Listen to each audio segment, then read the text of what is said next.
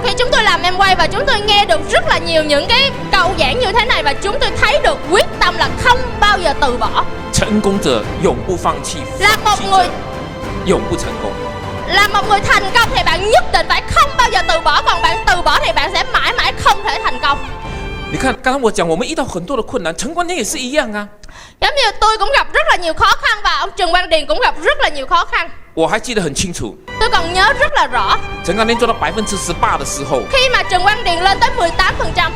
他定了目标，下个要上百分之二十一， và ông ấy đã đặt ra mục tiêu là tháng sau tôi sẽ lên 21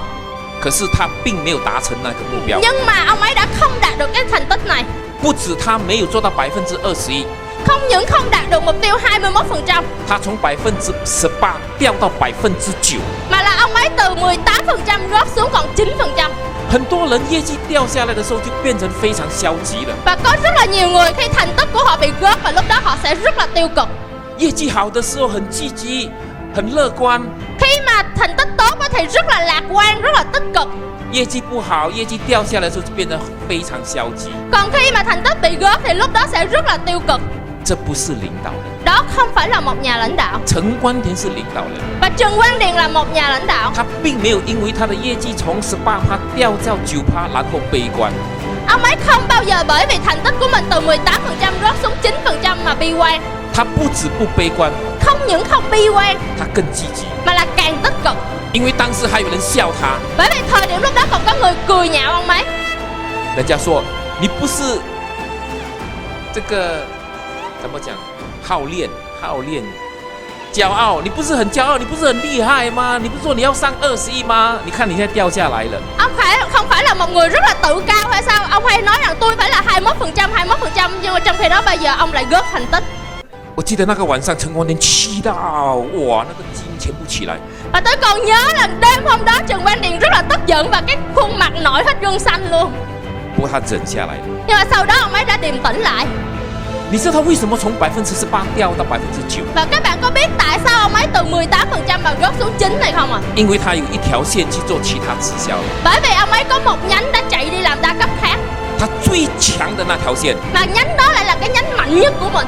各位，你看看，有些时候你锁错人真的是伤。 bởi vì đôi lúc khi mà bạn khóa chặt nhầm lãnh đạo thì đây là một cái tổn thương rất là nặng nề 这个人，你看十五趴 不做了，去做其他直销， và cái người này 15% và không làm nữa mà đi làm đa cấp khác 而且回来去拉他的人。 và thậm chí còn quay về để mà kéo người trong hệ thống của ông ấy nữa 甘花是应该知道， à, thầy Ra Hoa Sen đây chắc chắn là sẽ biết điều này 最强的人当然有影响力了， và dĩ nhiên là người mạnh chân mạnh nhất thì phải có sức ảnh hưởng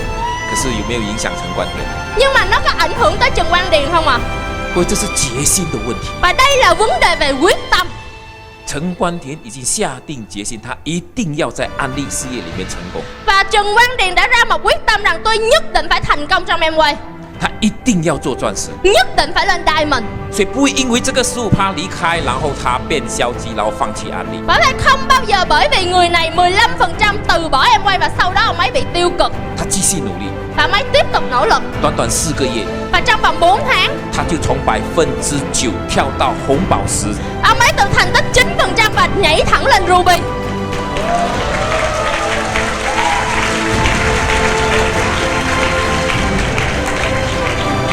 各位，你一定要记住，你的决心会带给你的团队领导人信心。 và các bạn là các bạn nhất định phải nhớ rằng cái quyết tâm của bạn sẽ đem đến niềm tin cho tuyến dưới của bạn 安利是信心的事业， và em quay là một sự nghiệp phải có niềm tin 只要你有信心，你一定可以成功。 và chỉ cần bạn có lòng tin thì bạn nhất định sẽ có thể thành công 所以我一直不断的、重复的跟我很多的领导人讲， bởi vậy tôi không ngừng và lặp đi lặp lại với lại nhà lãnh đạo tuyến dưới của tôi 其实做安利最重要的是要培养我们自己。 bởi vậy thực chất làm em quay điều quan trọng nhất đó chính là bồi dưỡng chính mình 记住，你才是真正最重要的， cái người thật sự quan trọng nhất 你才是真正对你对任何一个人都讲，真正最重要的就是你自己。 trong tất cả mọi người cái người quan trọng nhất đó chính là bạn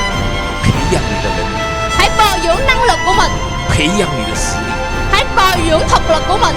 培养你的信心， bồi dưỡng niềm tin của mình 不要受任何状况的影响。 và đừng bao giờ bị ảnh hưởng bởi bất kỳ một trạng thái nào 告诉你自己，不管花多少时间， và hãy nói với chính mình rằng dù tốn bao nhiêu thời gian 只要你坚持到底， chỉ cần tôi kiên trì đến cùng 不断的学习， không ngừng học tập 你会越来越好， tôi sẽ càng ngày càng tốt 你的能力会越来越强。 năng lực của tôi sẽ càng ngày càng mạnh 记住， và hãy nhớ rằng 逆境是最佳的教育。 nghịch cảnh chính là một bài giáo dục tốt nhất 所以遇到状况、遇到困难的时候，他反而给你机会学习成长。 bởi vậy khi bạn gặp khó khăn khi bạn ở những cái trạng thái không tốt này đó chính là một cái môi trường tốt nhất để bạn học tập 当你的能力提升了， và khi